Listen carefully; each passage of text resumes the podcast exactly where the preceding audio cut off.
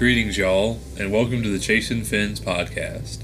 I'm your host, Jace Lawrence, and today I'm joined by a professional mate and frequent recreational fisherman. Well, hey guys, my name's DJ. I do a little bit of inshore and offshore fishing, make a little bit of money at it. That's why they call me a professional mate. So I guess we're going to talk a little bit about fishing today. That's right. Today we'll be discussing what fish are out there, how to best bait and rig up your tackle to get them, and give you a general itinerary of how to set out your fishing trip. So, DJ, what fish are people catching and where are they catching them at? The mahis have moved up north off of Hatteras. They're a little bit scattered throughout. The water's real warm, about 85, 86 degrees. Makes fishing real hard at close to shore, so you got to run on out about 60, 70 miles just to get a little bit of a bite. Heard a few boys are catching the wahoo. I'm about to go find out Sunday. Yeah, they say they've been catching out past buoy number 14 out there where the continental shelf drops off. You want to fish around there where there's still a little bit of cool water hanging out.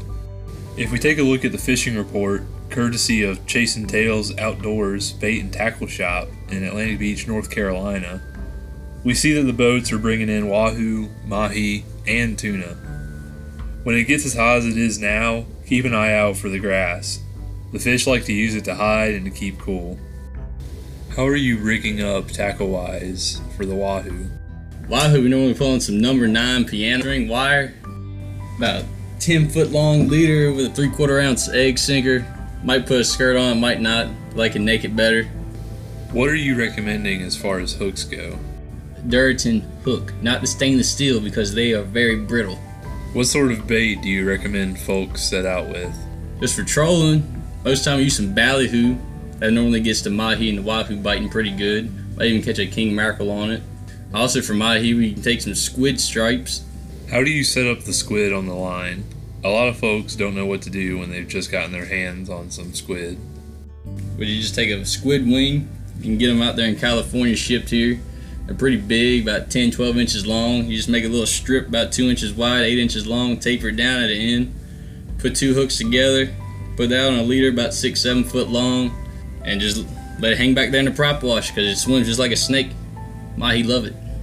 As far as your artificial bait options go, from what I've heard, the Baitmaster Ballyhoo has been producing pretty well. As far as an itinerary goes, there are first some things you need to make sure you take care of the day before. Make sure you get your fishing licenses from the appropriate authorities, get your bait and tackle set up, whatever that might be.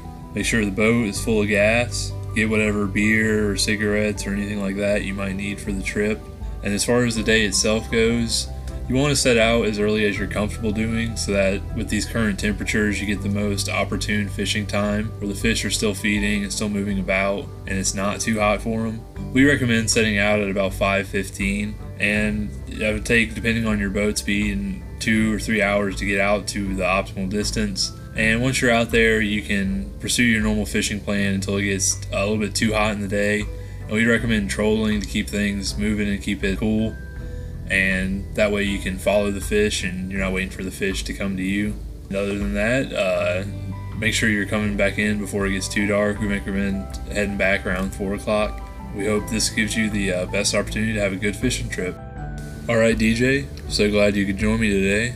Do you have any parting advice for the folks before we leave them? Yeah, when you see them big boats coming, you best stay out their way. Y'all have a good one. Thanks again, DJ, and thank you, listeners, for joining in with us on this episode of Chasing Fins. Special thanks to Chasing Tails Outdoors Bait and Tackle for their help with this episode. You can find them at 709 Atlantic Beach Causeway, Atlantic Beach, North Carolina. I look forward to you joining us again next time.